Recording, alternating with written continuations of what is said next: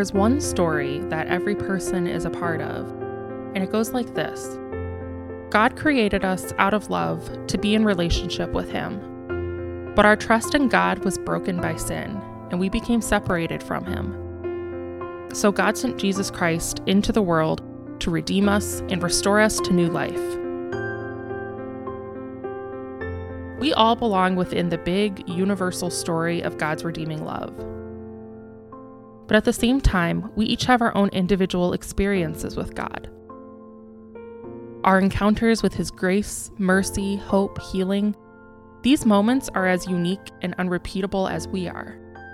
And they are stories that are meant to be shared.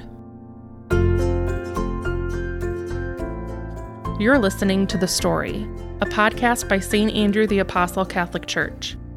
In each episode, a different member of our community tells the story of a personal experience in their journey to know and follow the Lord. On this episode of The Story, you'll hear from the newest addition to the St. Andrew ministry team, Deacon Gordon Prepsky. He'll be sharing the story of how he came to the Catholic faith after many years of exploring different Christian denominations.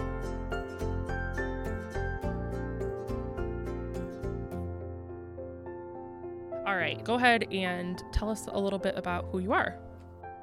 Sure. Uh, my name is Deacon Gordon Prepsky. Um, it still is always a little bit of an effort to add the deacon to the Yeah. beginning of my Still getting uh, used to that. introducing myself to people because Mhm. it's uh, it's been about 16 months I've been a deacon. Um, uh, married for 39 years. My wife's name is Kim. I have twin girls who are 29 years old. So, and I've, I've been a deacon here at St. Andrews for I, don't, I think what is it four months I think about. uh, Gosh, is it really only four months? I say that in a good way. I feel like you've been a part of. Seems of like us. you've been forever. It a is little so muddled this year with the timing of things. So uh, I guess it is. I guess you came over the summer. It's been so agonizing having you here, Deacon. That seems all. like forever. Not at all, but I realize it could be interpreted that way. Yeah. That's not what I meant. That's right. Um, so thank you for sitting down with me today and helping out with kind of getting this podcast project off the ground. What in general were you hoping to share with people today? Well, I, I have a, I think it's an interesting uh, story in terms of how I beca- ultimately became Catholic. Yeah. Uh, I, I, I took a circuitous route, uh, um, and God has been active in that process. So, in a variety of different ways. So, so how did it how did everything start out? Like where did things begin? yeah, um, as a child, uh, my father was Jewish, Okay. but but non-practicing. Um, my mother was Catholic and non-practicing, so neither ever went to uh, synagogue or went to church. Uh, my mother would come in at night before I went to bed and pray with me every night before I went to bed. And uh, I remember at her uh, after she died, um, I, at her funeral, I was standing in front of the casket, and this kind of surprised me. I said, um, "Mom, thank you for my faith." Hmm. And this is long after I, I had become uh, an evangelical Protestant. Um, I wasn't Catholic yet, uh, but her coming in and praying with me every night uh, before I went to bed, uh, it, it, I think that was the seed that led to my believing in God, and that, and it wasn't even, it was not doctrinal, it wasn't theological, Mhm. it was just you know help me be a good person tomorrow kind of Mhm. prayers, and but that I think stuck with me throughout my life, and so I always believed in God. Um, my parents, I guess, but but more so my father, uh, indicated that I was Jewish. Okay. So that my identity as a kid was that I was Jewish and, and not Catholic, Mm. and I was always a little bit embarrassed by that because none of my friends were Jewish. Um, but again, we didn't practice anything. Um, and then uh, when I never went to church, when I became when I was in high school, um, I met a girl who was a fundamentalist Baptist. Okay. So I don't know if Where were you, by the way? Where were you growing up? Uh, Redford Township. In Michigan? Yeah, Oh, okay, yeah, okay, just right here, out near Livonia, Farmington Got it, Hills. okay. uh, you know, and this fundamentalist Baptist. I don't know if you remember uh, Jerry Falwell and Yes. and those kinds of folks, Mhm. Liberty Baptist college or Bible college, whatever mm-hmm. it is, that that kind of religious uh, identity, started witnessing to me, and she told me that Jesus was the Messiah. Uh, she tried to appeal to my Jewish um, identity.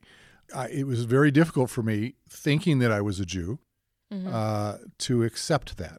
Um, but then she showed me uh, some Old Testament passages mm about the Messiah. Um, I actually used one of them in my homily last night, mm. uh, Isaiah 35, Isaiah I think 45, and and the the biggest one was uh, Isaiah 53, which talks about the suffering Christ. And she told me that he was the fulfillment of the the prophecies around the Messiah. And I had a hard I wrestled with that because it just it felt like I was being disloyal, not to my father, but just to my identity. Mm-hmm. Was the Messiah something that you knew about growing up Jewish? Because you said it was like an identity, but it wasn't something like you weren't going to synagogue or something. no, I had I had no concept. I had okay. no religious education, and yet it made sense okay. once um, once she started showing me those scriptures. But uh, it it wasn't that something that she that had been been there and she was tapping into. She was introducing it. Got it. Um, Interesting. Yeah, and and then at at some point um, she realized that she shouldn't be dating someone outside the faith. Um, there's there's a cute term in in fundamentalist or evangelical Protestant backgrounds called missionary dating. Uh, you're not supposed yeah. to do that, but yeah. but sometimes I think that happens a little bit in the Catholic world too. yeah, I imagine it. I imagine it does. But she, you know, we realized she realized that that she shouldn't probably be with me, and so we broke up.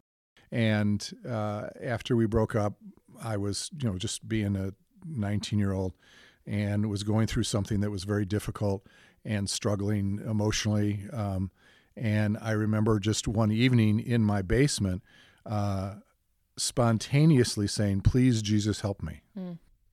Uh, and it surprised me because I didn't know where that came from. Mm-hmm. And all of a sudden, it was April 10th, 1975, uh, in my basement. And I, I just realized that I had put my trust in Christ. Uh, and whether that, that conversion is different or similar to anybody else's, that was mine. And at that point, um, I didn't see her again for about a year. And she had introduced me to the concept of reading the scripture. Um, and so I started reading the New Testament. I started started just with Matthew and reading through the New Testament. And almost every night for a year, uh, I had no no one to disciple me. No, I wasn't going to church.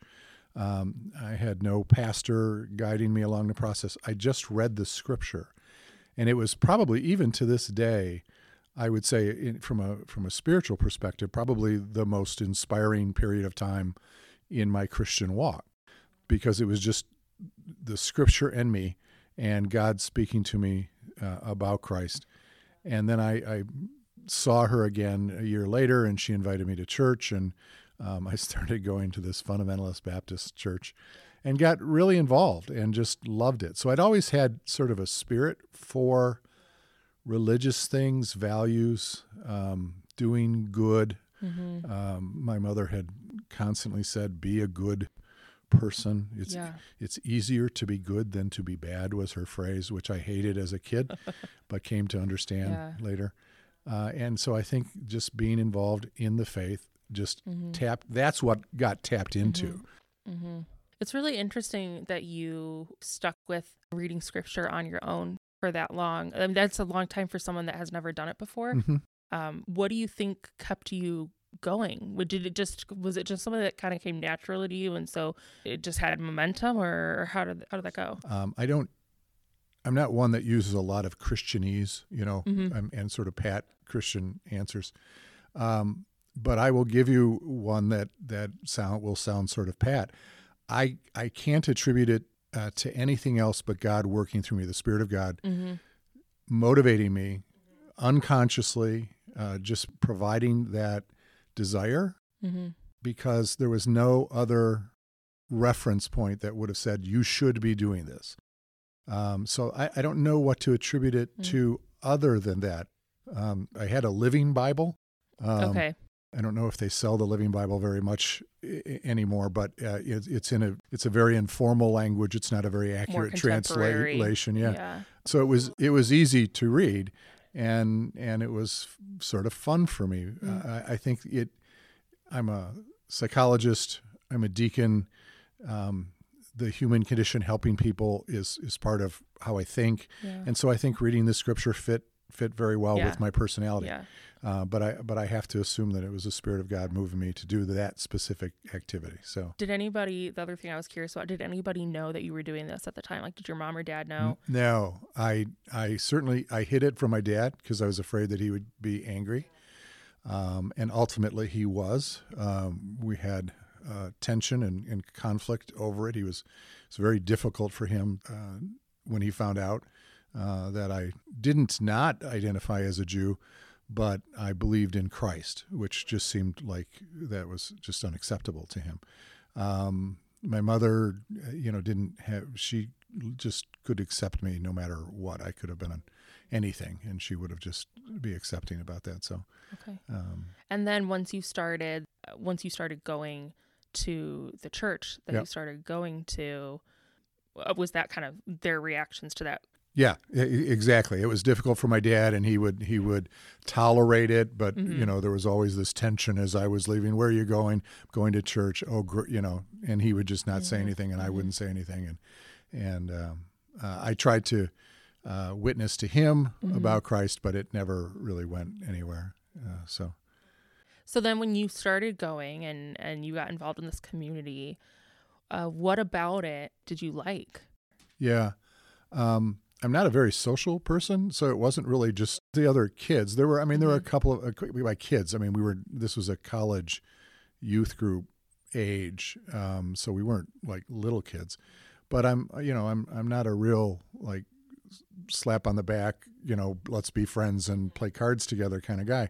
Um, although I didn't, I didn't mind getting together with other Right. kids, but I did enjoy uh, having a group of people who were interested in the same kind of things that I was. And the thing that attracted me a lot, and I still am very thankful for, in the from the fundamentalist Baptist background, and then the evangelical, l- less fundamentalist Protestant arena, is just the love of Scripture.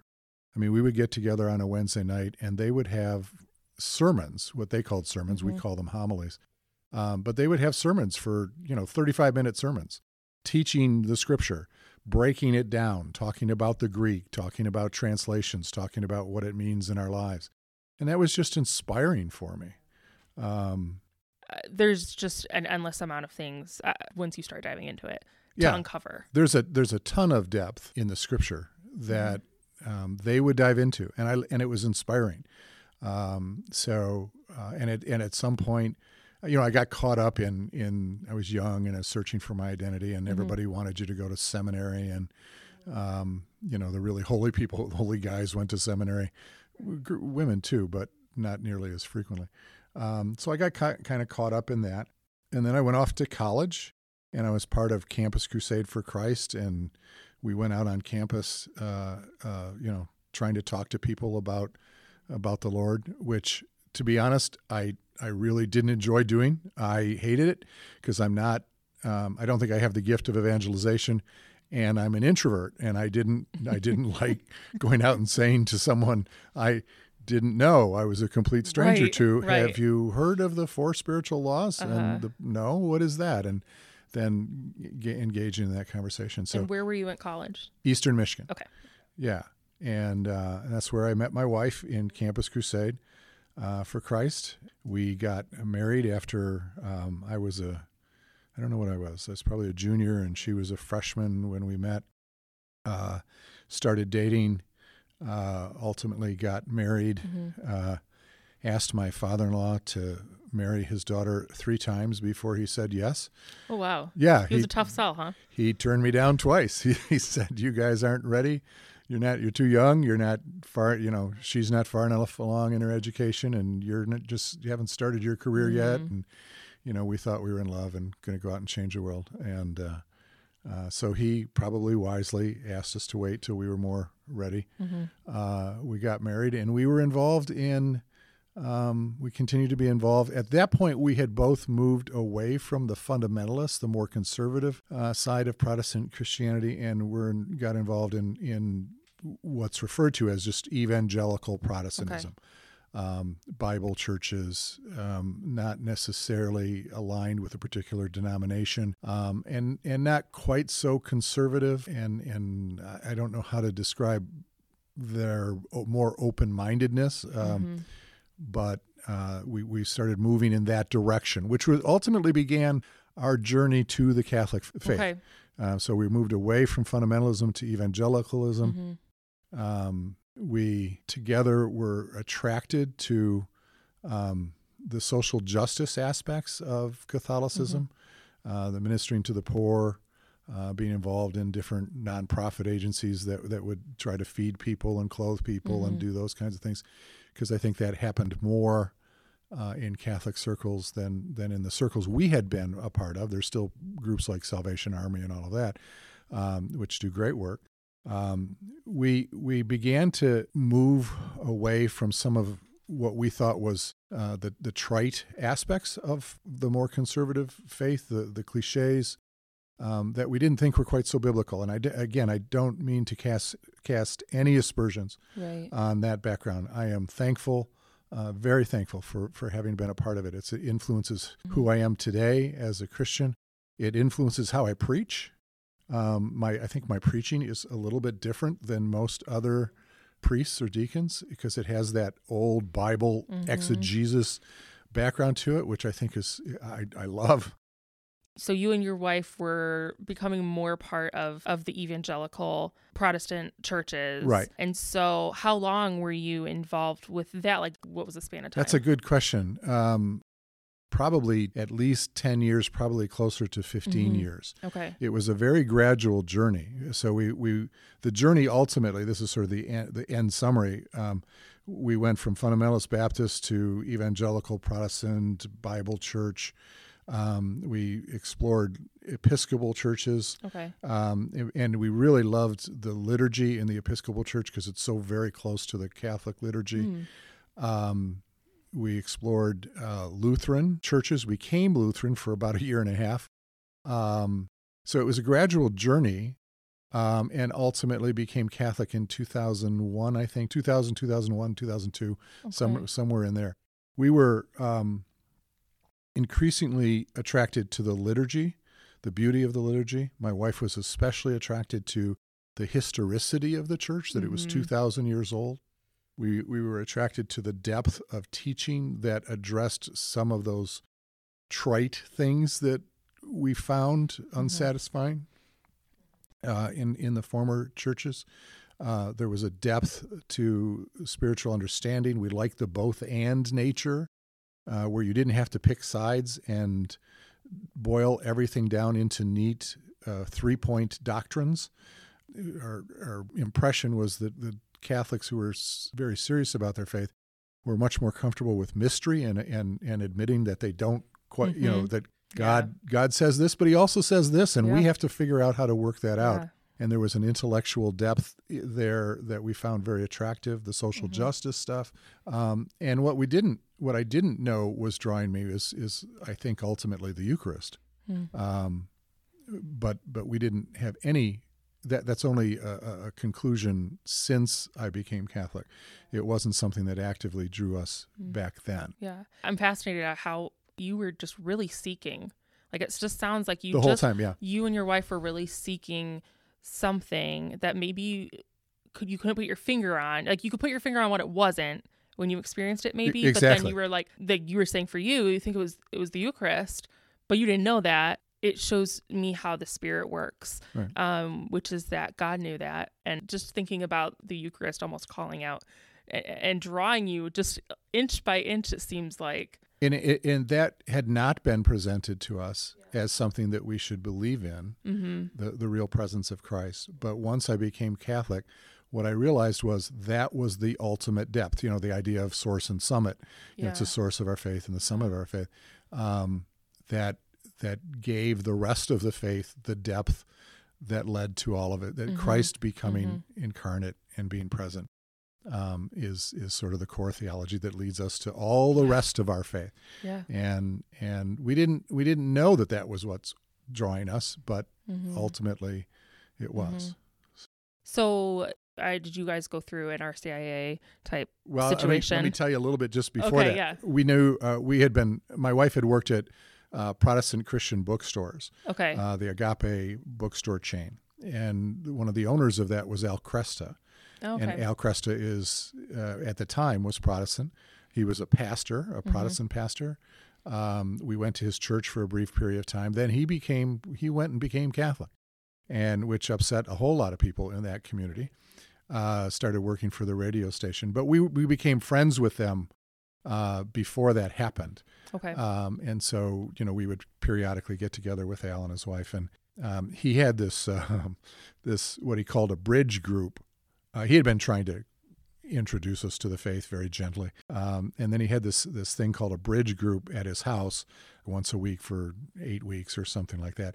And it was presented as as this group to uh, facilitate dialogue between Protestants and Catholics, Mhm. and uh, you know that uh, it it Al had become Catholic and he was an, a passionate Catholic, and so there was a little bit of yes, we want to facilitate we want to facilitate dialogue, and, and indeed he he Uh-huh. did, but uh, you could tell very clearly that he was sharing honestly his faith, you know, and and the the night I remember the night that I sort of like that night with Jesus where I said, "Please, Jesus, help me," and all of a sudden I realized that I was a Christian.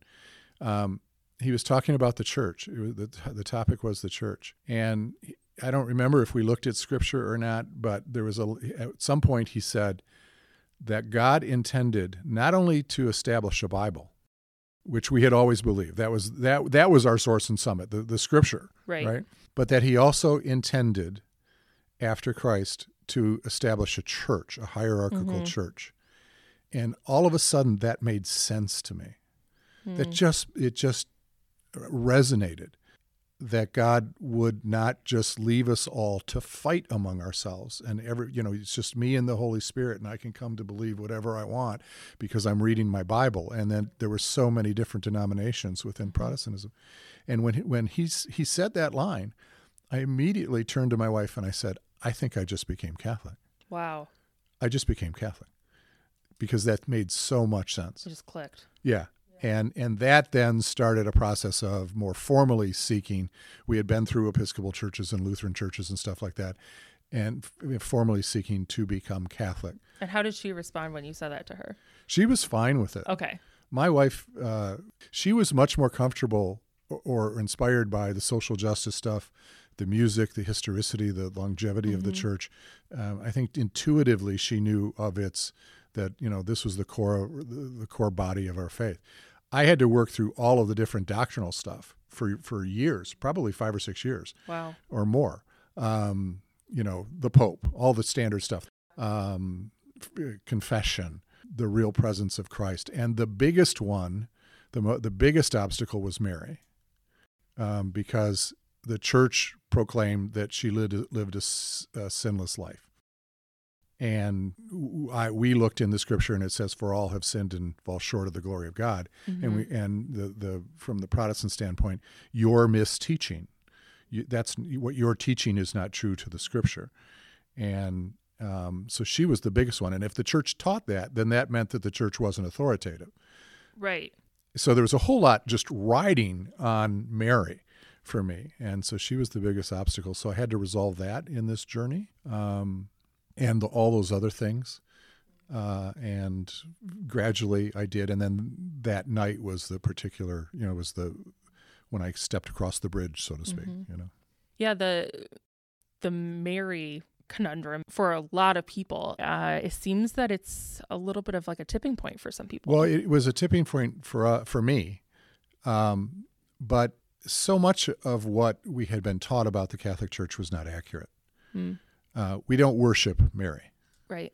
We we honor Mm-hmm. Mary, uh, but shoot, we honor our football professional football players. Right, you know, we don't view that as being a, a bad thing. Mhm. Um, we pr- we ask her to intercede for us, Mhm. but we don't worship her as God. But that that's what was presented in in those churches, and so much of what we had been taught was inaccurate, and that's what I had to work through. And and that particular verse, "For all have sinned and fall short of the glory of God," I at some point I came to realize, well, they're not talking about Mary at all. that passage doesn't have anything to do with Mary. That passage is a presentation by Paul, who is reaching out to the Gentile community and saying, you know, that the faith of, in Christ is not restricted to Jews, it's available to all. And mm-hmm. shucks, folks, we've all sinned, Jews and Gentiles alike. That everybody needs. and so that that's what that verse is referring to. We've all sinned Okay. and fall short of the glory of God, both Jews and Gentiles. It's not a conversation about Mary. And so when I realized that that, that verse was taken out of context, and that that's one of the dangers that any Christian can do is, you know, grabbing a specific verse and using it as a proof text. Yeah. So so when I when I resolved that and the church, uh, it was just smooth sledding, smooth sliding, Smooth sailing. sailing uh, into the church, and we went through RCIA Okay. and, and joined in about Okay. two, 2001, I think. So And then, uh, how did you end up in the diaconate? How did you end up becoming a deacon since then, since that point? yeah, once you become Catholic, one of the dangers of becoming Catholic is is that you then head out into the church and you still don't know very much about the church. The RCIA process is great, Right. but there's so much depth to the history of the Yeah. church and to the teachings and the theology. Uh, so I started taking classes uh, through Siena Heights University, which are the classes used for the diaconal uh, preparation. Okay. And I didn't know that, but I just started, I heard of them and I started taking them one by one. And then I realized that this was part of the program. Few people sort of, I, I also think that it matches with my spiritual gifts.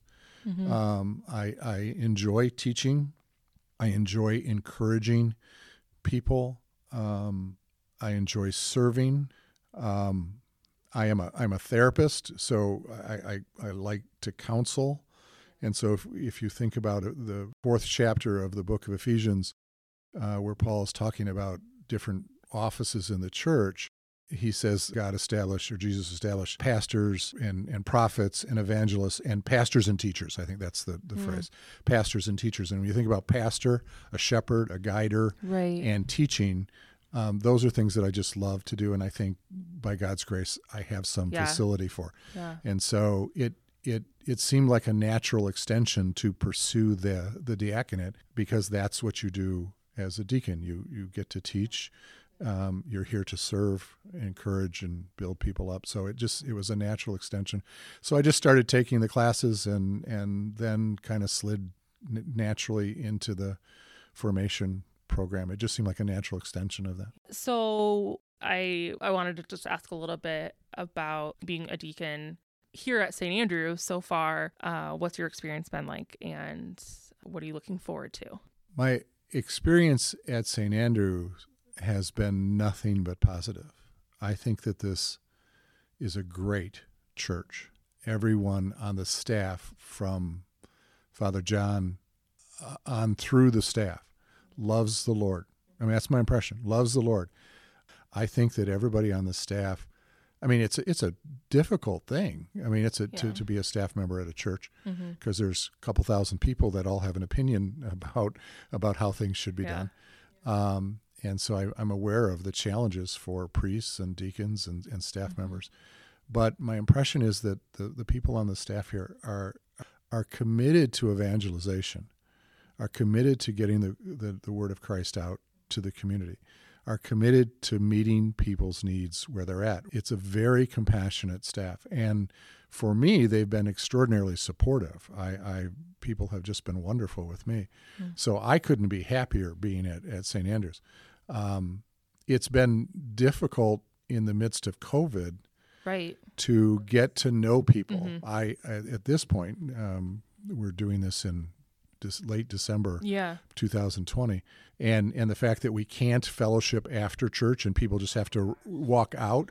Yeah. I get to say hello to people, wish them well, be safe, God bless you. But I'm not developing relationships so far with people that I'd really you would do in a normal circumstance. So it's been difficult during this Mm-hmm. time. Um, I really look forward to when when those the characteristics of of COVID uh, on Yeah. us culturally um, abate a bit, so that that I can have a more normal Yeah. interaction with folks. I guess that answers my question of what you're looking forward to is when when we are able to be a little bit freer with what we do here. Yeah, Yeah. ab- absolutely. All right, well, Deacon, thank you for sitting down. I really appreciate your time. And I really hope that this is a chance for anybody listening to get to know you a little bit more and to be able to welcome you into our parish family a little bit more. Thanks so much. Well, thank you. This was fun. Thanks for listening to this episode of The Story. Join us next week for episode 3, featuring Louise Perret. Louise will share the story of when she first met Jesus in a personal way and will also tell us about how she discerned a call to the vocation of consecrated virginity.